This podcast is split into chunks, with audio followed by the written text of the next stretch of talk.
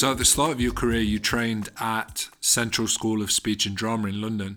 How was that experience? What was that um, like?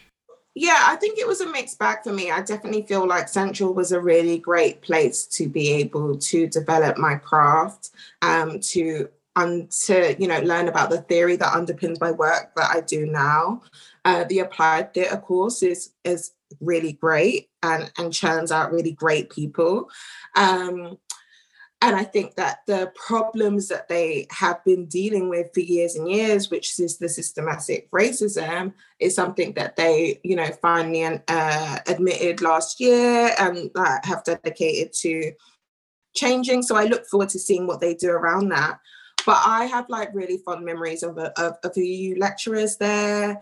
Um, there are some people that were in my year group that I'm still really cool with um but like with drama school is like very intense. So uh there are times there that i think were really heightened but then the opportunities there are really vast. You know when i was there i had the opportunity to go to new zealand and be there for a month um and then uh, kind of do teacher and role stuff in those spaces which were both challenging and hilarious stories that kind of come from that that stick with me now um, and also like the fact that you're you know there's no denying that the name of central helps open doors for you um, and definitely helped open doors for me but it felt like a world away. Considering it's in it's in northwest london it's in hampstead and i i you know was born and raised in northwest london but in kilburn it's actually walking distance away.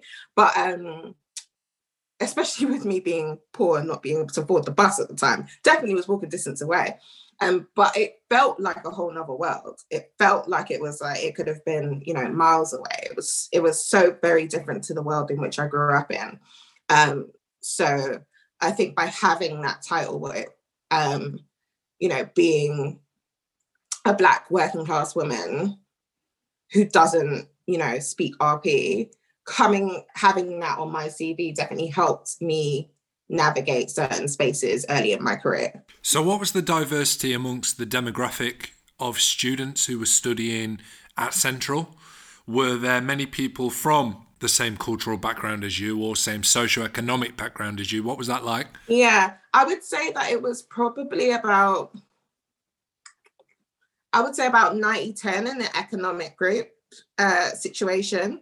And I would say that the 10% of like poor people just like hung out together i suppose. I suppose that's how we connected uh, ourselves um like you know regardless of where they were in the uk or where they were coming from in the uk um but then uh race wise i think out of like maybe 60 people in the year group i think there were like four black people which is quite good for central actually but not good overall obviously no not at all not at all. And as you've already said, you know, this is a systemic problem that runs through the majority of drama schools.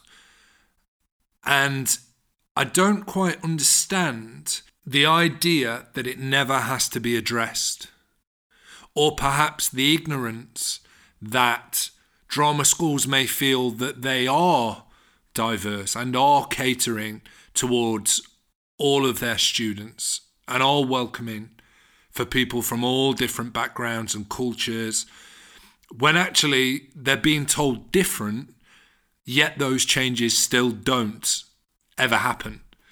Um, so where do, where especially in central, you know, where do you think that where do you think that that ignorance potentially exists, or how do how do they go about making central a more inclusive school? I think it I think um, inevitably, and I can only speak for the applied theatre course, and I'm assuming that in other courses it's probably worse uh, in their experiences.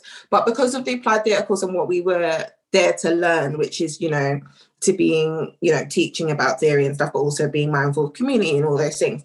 I assume for me it was more lecture by lecture, depending on where people's empathy or understood understanding um lay.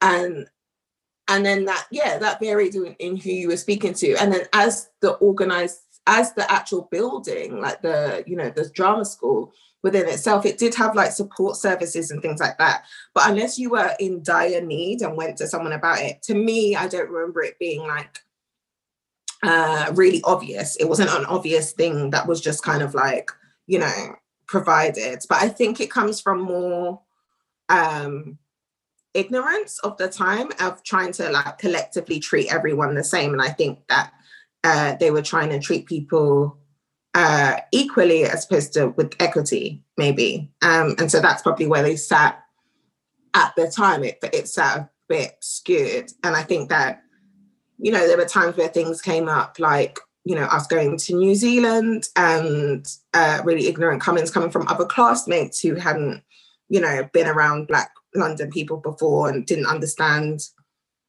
where uh, my mindset was and was like would say really ignorant comments like uh, would you know be so excited about seeing a black sand beach and that wouldn't be as exciting for me. And then they're being like oh my gosh this is the first time you're ever going to see this in your life. And it's like actually my family's from the caribbean. Like we the first sand i ever saw was a black sand beach. Like just the kind of cultural differences around that i think people didn't decipher. And i think the money in which you had to have being a month in New Zealand, like took me months to recover from. There were things that you could apply for in like AHRC and money and stuff like that to support your flight and whatever, but just like spending money on food and, and doing the same activities that everyone else and feeling like you fit in in that, like uh is is a lot of pressure and there's a lot of um is I just don't think it was really considered as much as it should have been.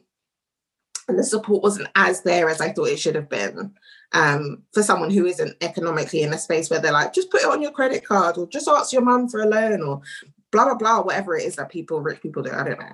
But, um, and I think that it, it, it can make you feel very alienating when you're in those spaces or you're in those placements or you're, you're traveling to wherever.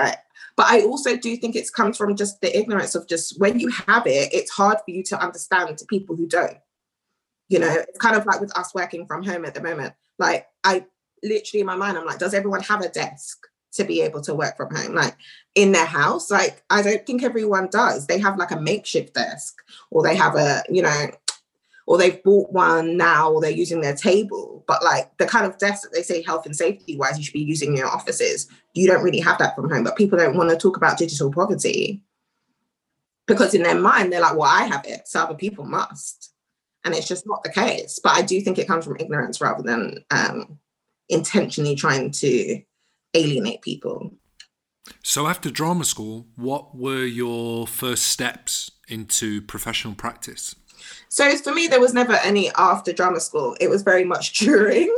um, so I was very much like, yeah, after this, I need to get a job. I need to work. Like I've not got the money to just like chill, start my own theatre company or whatever else people do, um, or go traveling for a year or whatever. So I very much wanted, uh, again, which is good about Central is that a lot of opportunities to like, you know, assist or placement or volunteer at things came through um, your emails. Um, so it was actually a volunteering experience with Theatre, Theatre Royal Stratford East in like 2008 with their um, IFEA Festival, which is International Festival of Emerging Artists at the time, which was such a cool festival.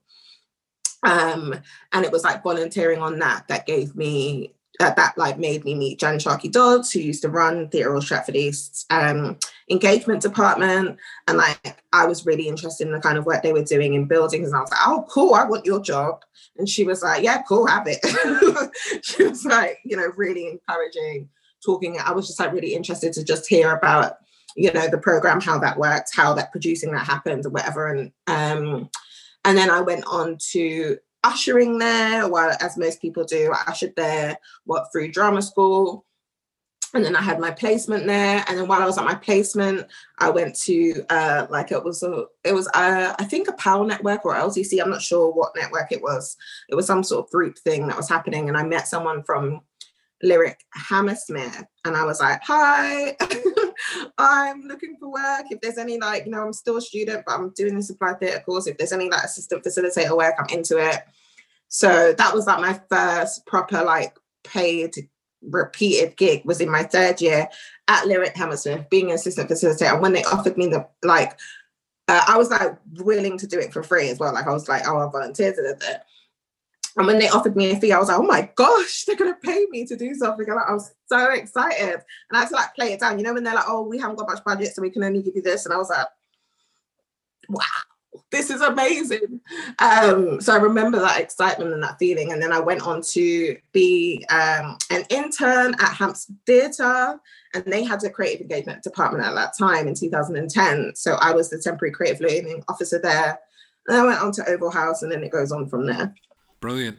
So would you say that as your career has progressed, you've now stepped away from facilitating would you say you facilitate less now and that your your kind of main day to day is producing creative projects and being that creative manager that now supervises um, the curation of this sort of work? Yeah, I would say that I, you know, I would say that that was a conscious choice. I would say that my career is split between like my writing stuff as an artist and then me as a, a creative engagement producer. And I think that it I still have the ability to deliver workshops and I still do deliver some workshops, mostly writing workshops, producing workshops, things like that, rather than facilitating just drama workshop games or like intro to or, or things like that, or you know, delivering something that is more kind of leaning into leaning to facilitate a director because I was never really interested in directing directing. So I, w- I think that's where it kind of moved to. So yeah, I would definitely say my my career has moved on to being a producer slash writer now. Cool. Shereen, what are some of the biggest differences in venues that you've worked in? Like, what are the things that maybe upon reflection you've kind of said, you know what, here they did this really, really well. And actually, now I'm at this theatre, I've realised that maybe they didn't do that very well. Like, oh, there's some really hmm. integral things that you've picked up on throughout your development and time working for different organizations. Yeah, do you know what is right? I have a very, I now, I, in reflection, uh, can be very I was very lucky to be able to have worked with all the organizations that I've worked with. I've worked with a lot of London organizations, like in their offices in their buildings. Um, and you know, being in roles of which you you can just observe a lot of stuff and really kind of soak in that learning. And I definitely think that I've taken a bit from every organization. I've been through small organizations, I've been through large organizations like Barbican International. Like and I definitely take a bit from all. And then also it kind of uh, shapes you to be like, what kind of producer do you want to be? Are you a cross arts producer or a dance producer? Are you a, you know, uh, a theatre producer? Like, what is your interest like? And I think having all of those things have really shaped where I am now. I'm more focused in exactly what I want to do, what I'm interested in.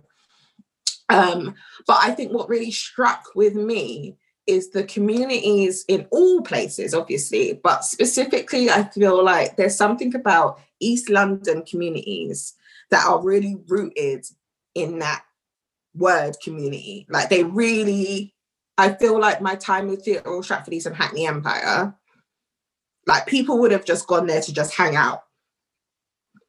Um, no, no, matter what happened. Like they could have, they could literally been like, there's some tea, and people would have been there. Like or they could have been like, you know, just come and do, we're doing a photo shoot outside and people would have been there. Like, and I feel like, and you know, when I went to schools in Hackney to deliver stuff, um, when you'd be like, oh, who knows Hackney Empire, all the kids would put up their hands and you don't get that every like all the places. You don't get that everywhere um in london. And i've now worked in most places in london or everywhere in london.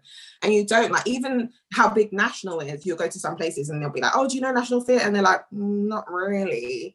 Um but those people know hackney empire. And i feel like that tells you a lot about how committed they are to the community. Yet probably they're the least resourced um venues out there. But they really care, in my opinion. Not that other places don't, but you can tell that it's very much like East London born and bred energy that's there, which I thought was really inspiring to me of how we talk about community and and maybe it's also in the fact of them employing some people that actually live in the area and, and embedding that in a way that really feels local. I think is really nice. And I thought that it was very indicative to how East London was until I came to Young Vic and really felt like at Young Vic, I don't know about other South London venues so much, but at Young Vic, the community that has been grown within neighborhood theatre specifically has very much that energy of like feeling like they own the building. The people who encompass it, the participants, own the space. It's not about us and what we're delivering specific, per se. It's more about them and what they want, and it's us responding to them, and we have that responsibility to do that. So, other than as you've said, the fact that they proactively employ artists and people from the community to help really embed it and develop those pathways. What do you think are the other invaluable ingredients for creating a theatre that feels and is representative of its community? I think it's partially that, but also like you know, as I'm as I said, I'm from Northwest London, so and I've worked in most organisations, but I think it's really about understanding the area that you're in as well. Like I think getting up and getting out of the building and actually exploring the area and like finding out what a local where your local is and what finding out where like um, young people hang out or finding out what community centers are out there finding out what resources are in those um, communities are really important like often when people talk about oh we're doing these great things um i'm like okay but how far reaching is that so, you know, in regards to physical miles, how far reaching is that? Because an area is vast. And so we're not just talking about, if we're talking about, you know, Young Vic, I'm not just talking about the cut. And I'm not just talking about up till Elephant and Castle. We're talking about Brixton. We're talking about Peckham. We're talking about Bagel King. We're talking about Aylesbury Estate. We're talking about Burgess Park. And I've never lived in South. So I would love to have, I would say that um, having the energy of uh, you know, we're talking about Bermondsey, places like that, and having the energy of the of the area in your building, you need to come out and come back in. You need to really explore what's around you. I think is important. I completely agree. I completely agree. And aside from this podcast, there's there's a larger conversation that for us to have. Um, especially to maybe detail and, and give my opinion in regards to my practice and the, the communities that I've worked in and my experiences working in organizations. But I think you're completely right. I think the I think the solution is that the further up organizations you go, the theatre and the organisation is representative of the communities that inhabit yeah. its cities or its towns that there is a spread of opinions and voices around that table. But sadly, mm-hmm. I will say the shorthanded version is that what happens, or in my experience, what I see happening, is that organizations aren't diverse enough. They don't make enough proactive effort to actually exactly. be responsible mm-hmm. in regards to who is out on the ground and mm-hmm. who is actually putting in the effort and the time to create cohesion between an organization mm-hmm. and the mm-hmm. community it mm-hmm. represents. And all that does is result in opportunistic, tokenistic statements that organizations are constantly doubling back on themselves to try and make themselves appear as if they are representative and they're not. And I don't mm. quite know how you remedy that other than the things that we've both suggested. I don't know. What do you think? Yeah. No, I genuinely think that I, I agree with that. I, I would say that I'm very lucky to work in an organization now that has those people. Like I genuinely think our artistic director and exec director are those people and actively do go out in the areas and actively. But I think it's because if you look back at their job history, that there's a creative engagement element there. And often, and you say you see the same with like Lynette Linton at Bush, like her history at Gate has that creative engagement. So, and Daniel Bailey as well, and they're kind of working together to make sure they build that up in that West London. Like you can see that from those people. So I think it's about Um, and Roy Alexander Weise with him going to Manchester and his background being in creative engagement as well. And you can see the priorities in in in his programming. And I think I think that's where it comes from. I think that actually everyone at the top should have some sort of link to creative engagement work on their CV, or they should just not be hired, to be honest. Mm.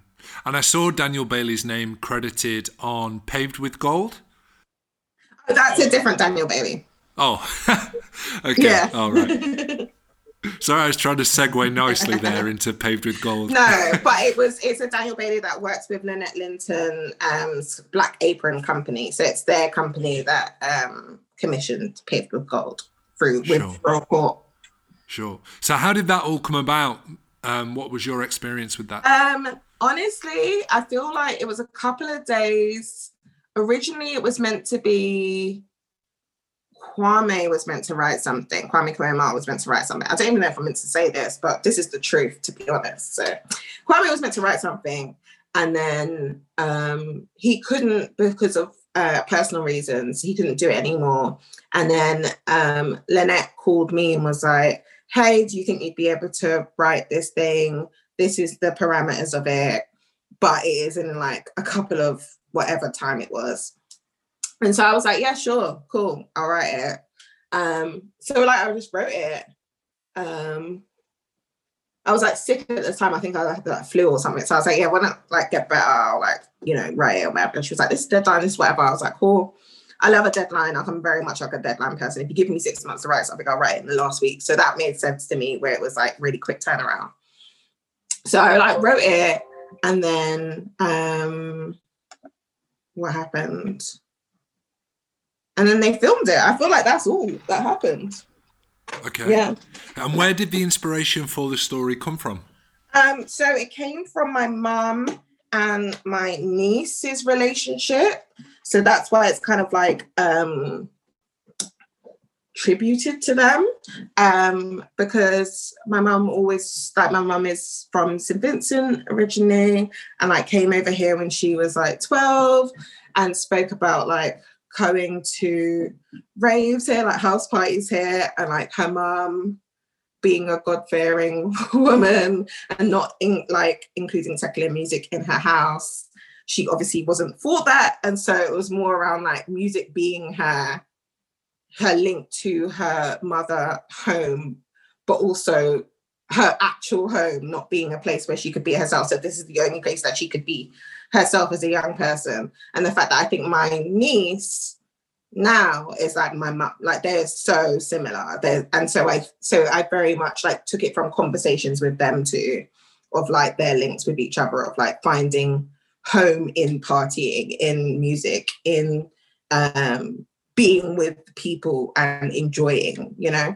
Um, and then obviously as it speaks about in the in the film, the the repercussions of that of going home and and have it being like having locked out of your house or having water thrown on you or having like your bed taken out of your room or whatever as punishment, but being like, well, I'm gonna go again. I'm gonna do it again because it was worth it. Um, and that just kind of cheekiness of like, I think is really interesting because you people think of their mothers as their mothers, but actually they're whole human beings that have a whole life before you. And so I thought that was quite interesting to have like someone like Angela Wynter, who I think is really um, similar to my mum anyway, in like um, grace and energy, um, represent that character and like flashback into how that made them feel. So that was really special project to me, um, and obviously linked to uh, the kind of provocation of uh, the Windrush 70th anniversary. So obviously, yeah.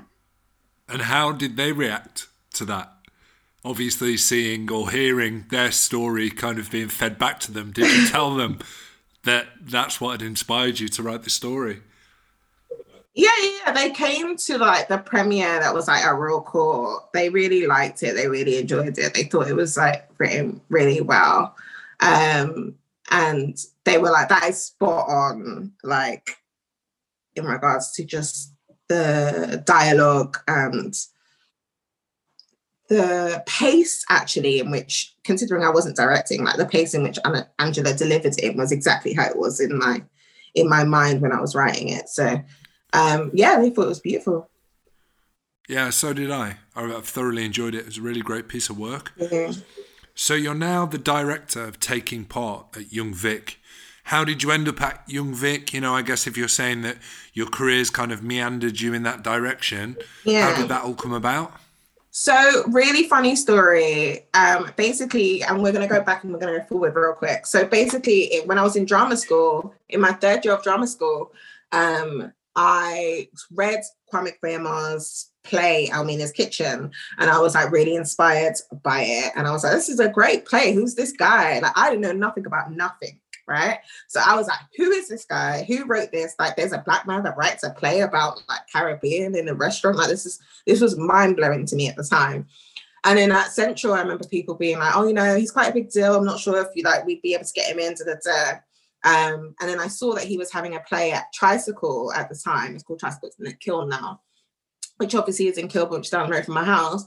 And so I saw that there was like a Q&A section bit. So I was like, oh, I'm going to book to go to that. So I went down there. And this is what I'm saying about like people helping out communities. So I went down there, I didn't have enough money. And they were like, oh, you know, we have discounts for Brent residents. And I was like, yeah, I'm a Brent resident. I was like, Bro, and I'm a student and I'm this. And then like everyone helped me out to get these tickets. So I got tickets for me and my mum. And then we went down there and then um, I asked a question about something. I think it was about multimedia and theatre. And then afterwards, everyone's like queuing up to speak to him.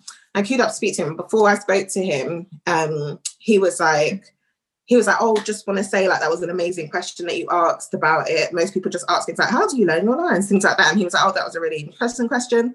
Are you a student or something? I was like, yeah, I go to Central. I just like told him the story of I'm in the Kitchen, da da. and I was just like, you know, I've spent, I just thought I'd come down and spend my last money on tickets for like to see this, and I'm so excited. Da, da.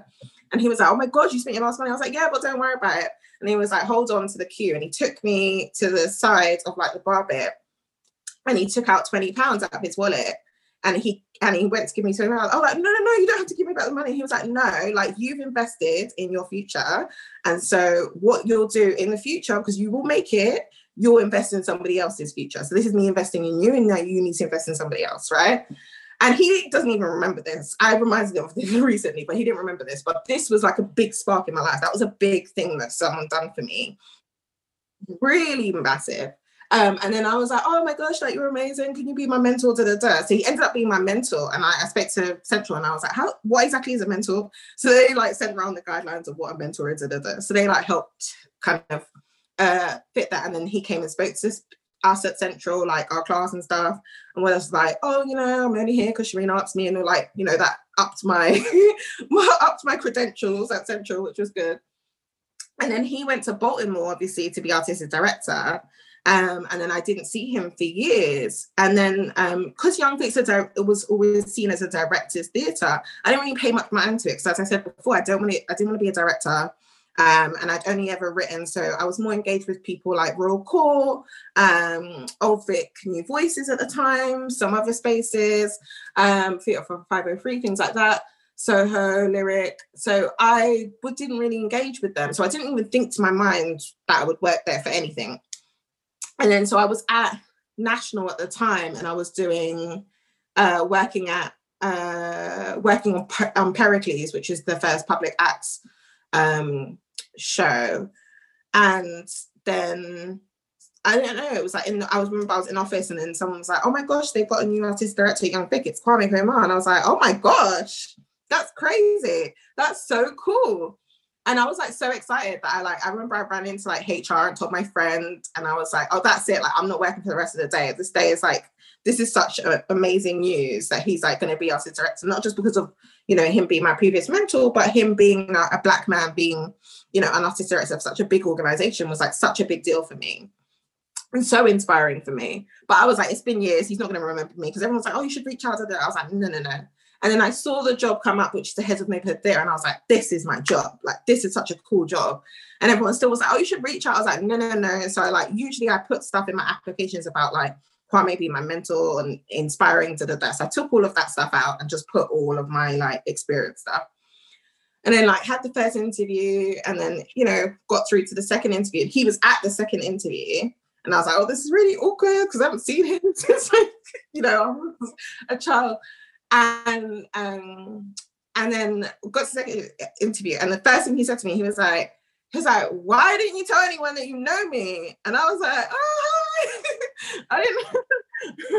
I was like, I well, I wanted to get one, I wanted to get this job on my own credit, and also like I didn't want to seem like a beg, like to be like, oh yeah, I know Kwame, I know the director. Like, no, no, no, like I I should get it because I get it. Um, but that was kind of like the, and then obviously I got the job, and then um a year later, my manager left for Sonia Friedman, and then I applied for the director of Taking Part. And so that's the story in Balamory, really. And what a story! It's like fate. Like it was inevitable that you were to mm-hmm. arrive at Young Vic and, and be doing the role and the job that you're doing now. Is taking part a rebrand that you're responsible for in regards to the the learning department at Vic, or is that something? Was it always called that? I mean, is that how you see taking part as a learning department or a creative engagement department? Oh, so taking part as a brand name is not my name at all. So the person who um, created the department was Sue Emmas, who's our current associate artistic director and runs the directors program um, and she uh, created that like 20 whatever years ago, um, which she, was really young when she created that. And it was a really amazing legacy. Um, and then my previous uh, manager held that department for seven years and done amazing stuff with it. Um, and then, so I would say my iteration um, is kind of like the third incarnation of taking part and our kind of um, push and aims for stuff is more leaning to longer term engagement, is leaning to um, thematic responses to what's going on in the world today, rather than beforehand it was a parallel to the main house productions.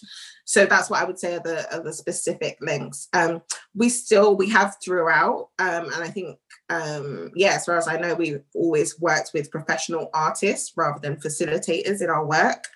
Um, we've worked with like direct, as in directors, writers who are working in main house stages as well as um, as what we do because for two reasons. One, uh, we definitely want to make sure that our work is at a certain quality creatively um that as in our productions not necessarily our projects our productions are like held at that same level as it would be done in main house but also that those um artists that are coming through, whether emerging or, or established, that are working with our community groups, young people, schools, whatever, are learning as well. Like they're not coming to impact, uh, to inflict their kind of like, oh, this is how we do things in the theatre, and now you must listen to us. It's also going, how about you interrogating the way that you work with uh, a piece of work, one that isn't uh, the stakes aren't terribly high. It's not being reviewed. It's not a paid audience, but you're working with groups of which you need to work with them differently. And hopefully,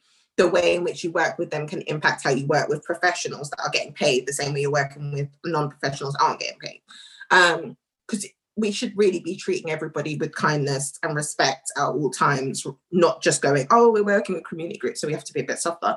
No, it's not that at all. The the level of uh, artistic excellence is still being held as high as anything. Um, it's just more about how we get there and and how we manage the spaces to make sure that um, care and creativity sit side by side. Absolutely, absolutely. So, how do you form that recruitment pool of artists? Is it through recommendation? Do artists get in contact?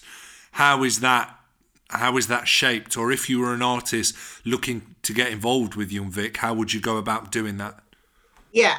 So there's two things. One, I'm actually looking now, especially like post uh I was gonna say post COVID, but we're still in it. We're post like lockdown world um of last year. I'm looking at how we can how I can like open the pool out so that people feel like they can just like holler at us and be like, oh, you know, if there's anything going on, because you do get um, random emails from people about stuff, and and some stuff might trigger, and you're like, oh yeah, let's have a meeting. But I feel like it feels more like in the know, and it feels like a bit beggy as well. Like, and I want people to feel like we can just have conversations about stuff, and that people, everybody is considered.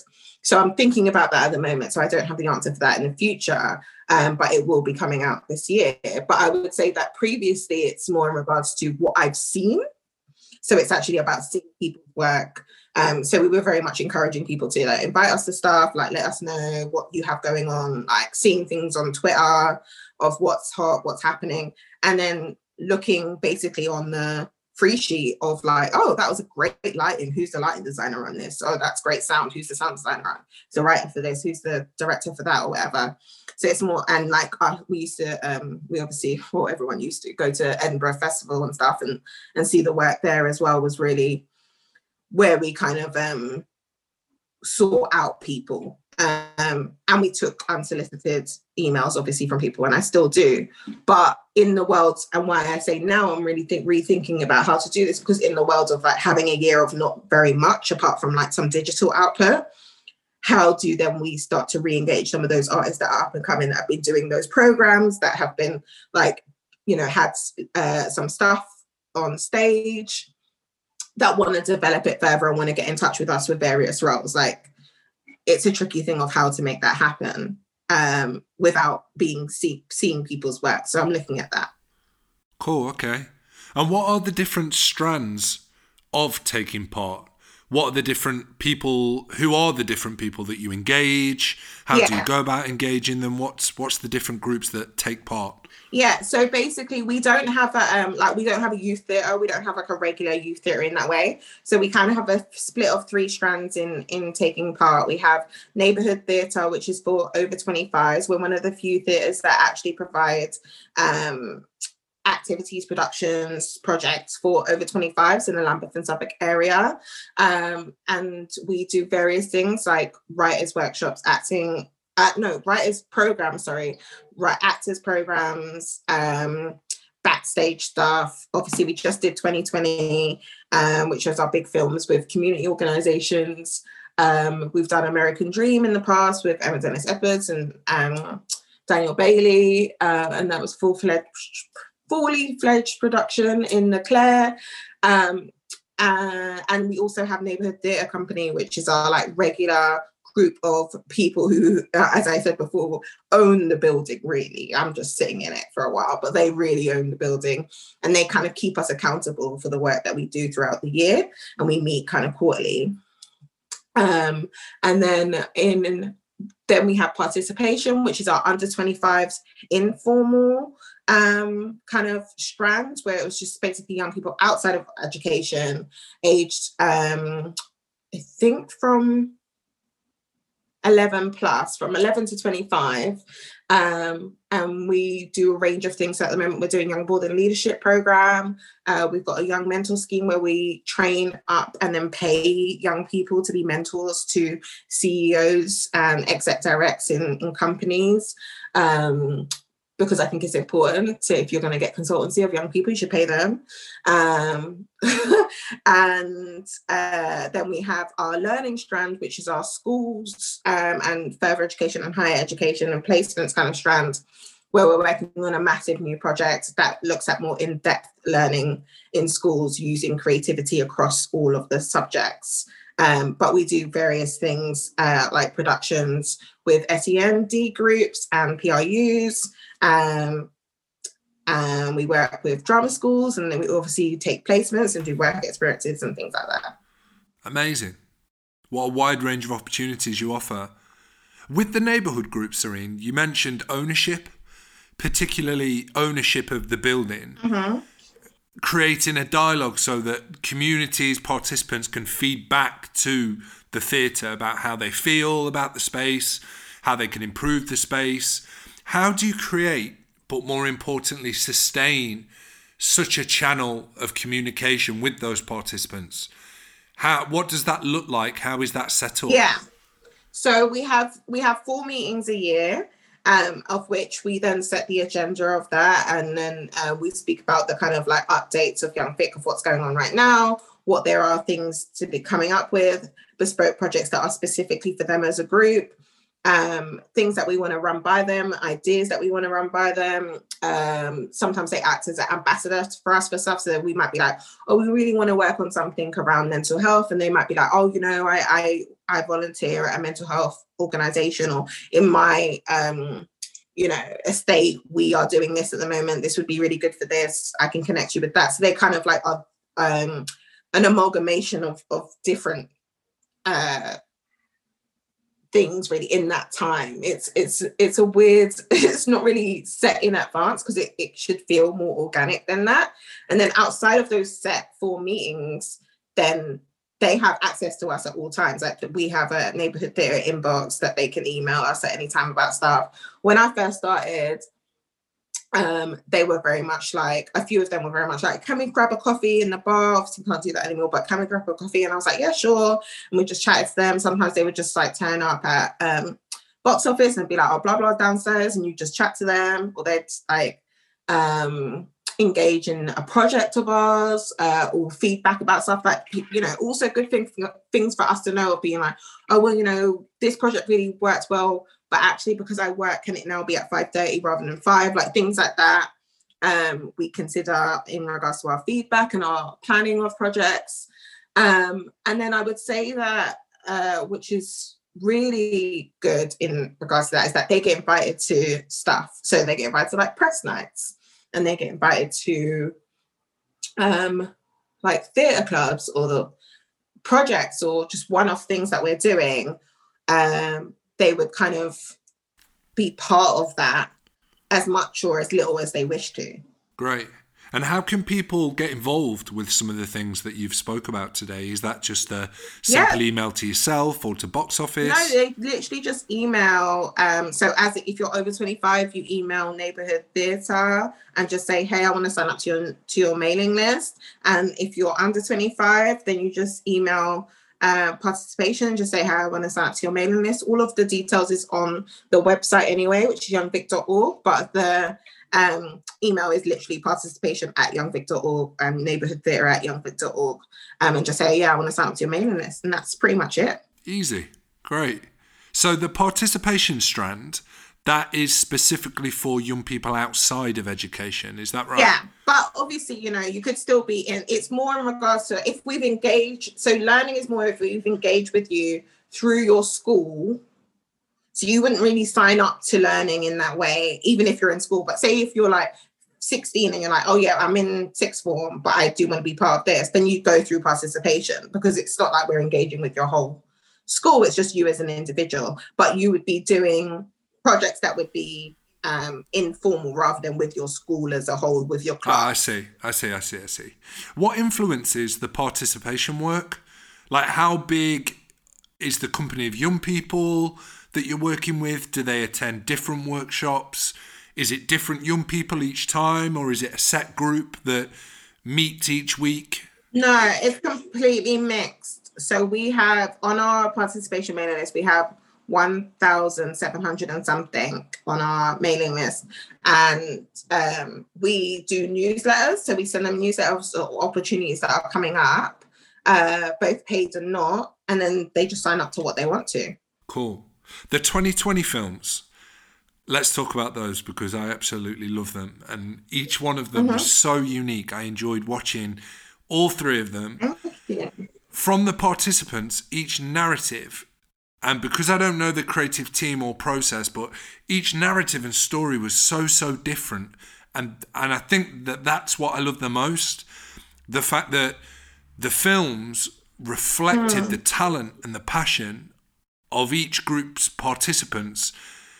And that was only highlighted through the performance that they gave in each film. You know, the the blending of professional and community cast was absolutely perfect. And and I just wanted to know first of all, how did those films come together? Because most importantly, I think, how did they come together in regards to COVID and lockdown, particularly because from the outside looking in, it almost appeared that it was like a seamless transition that almost put the spotlight on young Vic being so proactive at, at kind of re-diverting their attention to digital performance. How did you do that? That that was that was a big move, a big move. I know, right? um, I'm just very good at planning, Tom. I'm obviously a great producer. No, um, this was first an idea in March 2019. I'm not going to lie to you, I did have an inkling that 2020 was going to be a big year. Um, but generally, I think loads of people did, but for not the reasons that it was. Um, and so the idea of uh, of it was very much like I want to. It actually came from me being like, I want to be out, I want to be in the community, I want to do stuff with organizations that are doing great work. Um, and I want it to be a really big long term project um, that creatively is ambitious. Um, and so it was meant to be originally three plays um, with the with the three organisations, which was obviously Blackfriars, Thames Reach, and Certitudes. And then we just kind of got a great creative team together throughout the last part of 2019, launched it in November 2019, and then started in person uh, just workshops with the participants. And then when COVID lockdown hit, we shifted to moving online. And then when it looked like it wasn't going to be a play anymore, we were like, okay, let's uh, rather than either canceling it or keep shifting it, let's kind of I I looked at um, the fact that TV and film industry had already got guidelines in place to be able to keep filming. So I was like, let's adapt to that form and let's make that happen. Um, and then we brought in a, a film company, T Films, in to be part of that. And then uh, the writers were like, cool, let's rewrite with that in mind. Um, and I, you know, and then obviously we we went to film it, but with the actual times, the actual dates that we had in the diary to film was the exact dates that we were back in a local lockdown, which which was interesting. Um, but we we worked around it and we were still able to film, so that was really great. Um, and then obviously now we've released it in a third lockdown. So yeah, I I think that it shows you that resilience, perseverance, uh, really is important, and, you know creativity and joy as an act of resistance is a real thing. And I think it really helped everyone in over the past year to be able to focus on this creative thing that was happening um, rather than what was happening in the world at that time. It was a good distraction, um, but also creatively shows what we can do when we're really pushed against it. Um, yeah, so I'm really proud of it. Yeah, damn right. What a process and what an achievement. After listening to what you've just said, you know, the the story of your tenacity to get see this project through during such a chaotic time just raises the value of that work even higher, especially because you have a community cast as well and the commitment that you had to them. And you saw that through even throughout all mm. of the hmm. mess that was lockdown. Like, what a story! I wish that that story like was on the website because I think yeah. it just you know, after as time goes on and we reflect on this period, well, I, I've got the story here first on the podcast, which is amazing. Yeah. So, but yeah, wow, that's really interesting. So, were all of the actors also participants in the workshops? Is that what happened? Yeah. And for a lot of them, was it their first time doing anything like this? I mean, what was the experience level like of the group? Yeah, for a lot of them, it was their first time.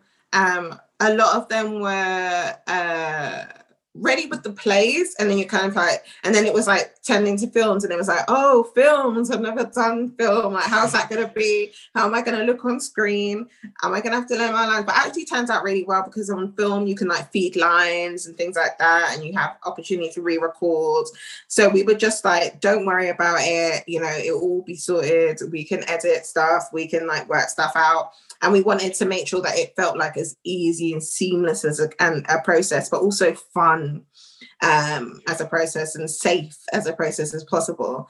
So i think that it's really interesting because um, we had the watch party actually um, for it when it came out and uh, the organizational leads were like oh my gosh, to blah, blah, blah. You were like, I'm not going to do this at the beginning of the project. Like, I'm not going to perform. They can't make me. And then now you're like, lead person in this. And, you know, it's so interesting when I, and I, we, I go through this process every time when I'm creating a production where you always get participants that are like, nah, this isn't for me. No, you're not going to get me to do this. And I was like, okay, cool. I mean, it's not like we're like pushing anyone to do anything. We're just like, cool, let's just take it one step at a time. Let's just do this and let's do that and let's do that. And if you want to be part of it, then cool. If not, then that's fine. Um, and and often that people just get sucked into the creativity. Like cre- the creativity is too infectious, where they're just like, oh, okay, yeah, actually, I wouldn't mind doing this if I have this. And it's like, yeah, fine, that's completely possible. So I think it's just about meeting people where they're at and then letting them go on that journey. Every time, every time. And it's almost the opposite of the path of least resistance, mm-hmm. isn't it? Did you already have the partnerships with those charities set up? If not, how did you set them up? And how are those relationships now the project is finished? What's the legacy? Is there any legacy to the work that you've created? Yeah. So I definitely would say that um, at Thames Reach, we I'd worked with before at National, um, but didn't have a relationship with Young Vic beforehand. So that was nice to bring them in in that way. Um, Blackfriars, we used to offer them tickets because we also do a free ticket scheme for when we're open, obviously, and have shows um, for people in Lambeth and Southwark. So they've come in that way. Um, and then Certitude, I think we only started having a relationship with them like six months before that when we done another project called Unpacked. So, um, and we just like brought a show to them. So this was a chance to really embed them more in something longer term. And so, um, I think it was really nice to be in a situation where we were like, oh, okay, um, now we have a longer term legacy and relationship. Like these films will be on the website for th- the next three years. Um, we'll, yeah, we'll be on the the films will be on the website for the next three years, and the organizations will, um, when we get back together, you know, in person, we'll all celebrate together. They'll be able to engage with us more tickets and more workshops. So, yeah, generally it will be it's a forever it's a forever family now. It's a forever you know we're we're we are a community all together in my mind and in in their mind as well. We very much like if you were there at that watch party you would have felt that energy from all of us you know? Yeah. And just to dig a little deeper into the creative process did the participants work with the writer? How often were the workshops? Were they week to week? Or did you do a couple few, over a few days? What was the creative process for those participants? How was the work generated? Yeah, so they were weekly workshops, and it started with the director and assistant director, and then it moved on to the writer, and then um, eventually it was meant to be scaffolded in a certain way, but obviously you know COVID kicked up stuff. So, but they had then workshops with the designer and the sound designer. Um, and then the film company. So they had those kind of like week to week build up before kind of going into rehearsal mode. Mm. And how did they then handle the rehearsal process? Was the energy different to the workshop energy? How how did that change? Yeah people are really excited once they have a script i think because they they're like oh yeah that came from this workshop that we were talking about the other day and this is what i was saying about blah blah blah. So people like to see themselves and like know that they were listened to and that that was putting something creative. I think that's really nice for them to see and for them to be going through that process with the writer. They have a connection with that person. So um they automatically i think feel ownership over those characters that are written specifically for them. Um, would definitely make me feel special. So I definitely think it made them feel special. Right. And the next film I want to talk about is the Under My Barbie Duvet. Oh, Under My Barbie Duvet. Which yeah. I absolutely loved. The animation that the animation was incredible and and I saw that the animators are actually a set designer by trade. How did that process come about? That film, honestly, I really really enjoyed it.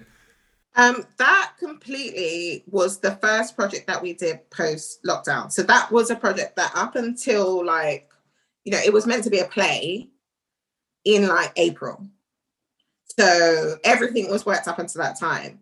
So what you're seeing there, Tom, is like just a great pivot, to be honest, of every single creative involved of making that happen and making that creatively be so strong was just everybody making their skills transferable. Ah, congratulations to the team because honestly, the work, the work was outstanding. And what I think I admired the most about it as a youth theatre director myself was how well you presented the young people's voices in the work.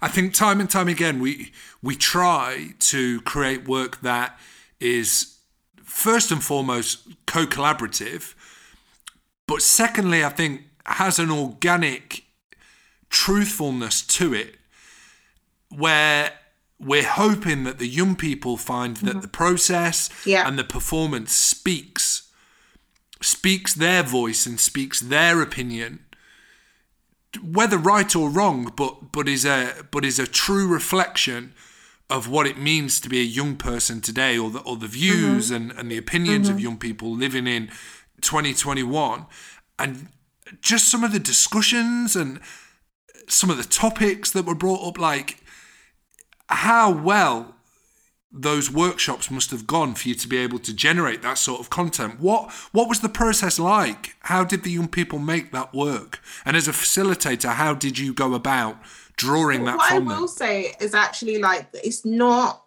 very in, different to the question you asked before to be fair i would say that the way in which we work with the lead in time that we have and the and the planning towards the projects and the pastoral care with the projects is about one working really closely with the organizations that we engage the young people older people whoever with um, and making sure that they are included. It's not about young vic coming in doing a workshop every thursday at your at your center or whatever else. It's about us having an active partnership where your staff is in the building where that pastoral care could be supported in that way. Um, and we're working together to be creative. And your staff can be involved in this as well creatively. Um, so we feel like there is an active exchange of practice happening. And so I'd say, I think we do that approach to every single thing that we do. Um, and the longer term and more in depth, the, the better, in my opinion, the quality of the work comes out. Yeah, I hear that. Well, surely.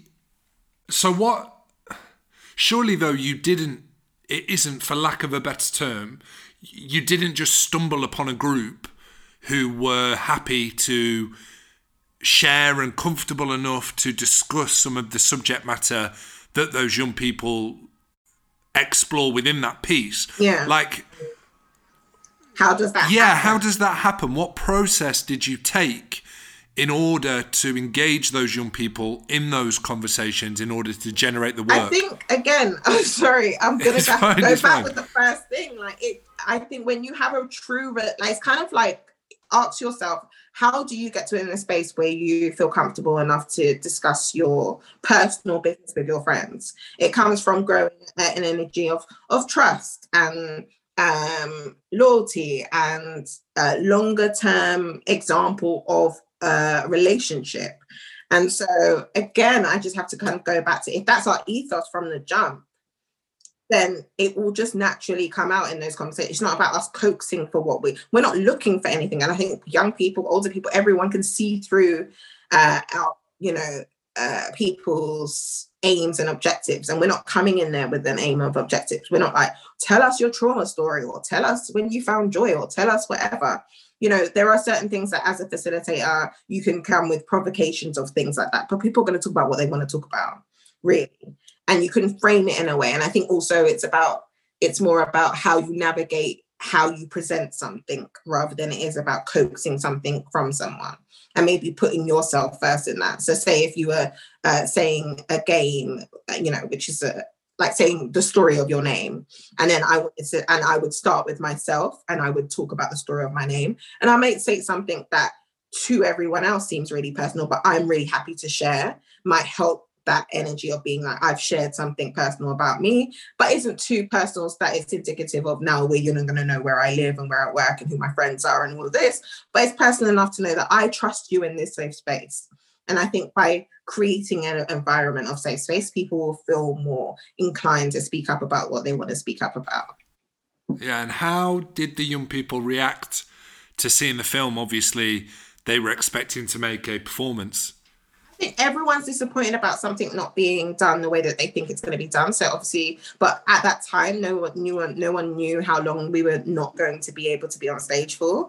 But I think that they they were definitely at both them and Baytree, who's the centre that we engage with with this, were very happy and excited um, and proud of the work that they had put in and done because you know a lot of that was filming over Zoom uh, in their spaces. A lot went into it and sending equipment to their house and stuff to make sure that things were filmed or lit the right way. So they were they enjoyed the process, but definitely like really love the product as well.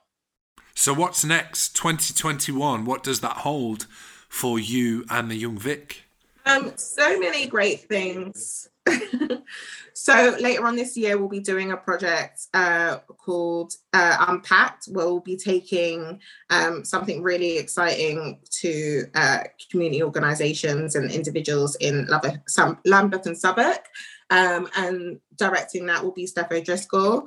Um, and it will be around fun and joy and music and laughter. And we're going to be um, doing some high quality work on that right now. So we're in R&D process around that. And then also we are going to be uh, doing our next 2020, as it were. So we're going to be, it's not going to be called 2020, but we're going to be doing our next kind of longer term engagement project. Um, but this time it will be aimed at young people. So I can't talk about it too much yet, unfortunately. But I would say just keep watching the space of Young Vic website, our Twitter, Young Vic taking part, um, and signing up to our mailing list. Brilliant. That's really good to hear. And before we finish, I just want to loop back around to where we started with this interview in regards to uh, discussing how organizations practice and put into position pathways and opportunities for its communities and how theatres are reflective of the communities in their city. And you've listed lots of incredible examples of places that do that incredibly well and are very successful at mm-hmm.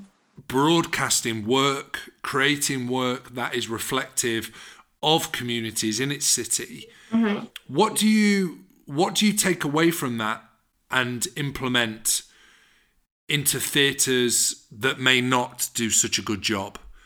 You know, in your opinion, how do theatres go about making sure that they are completely representative mm.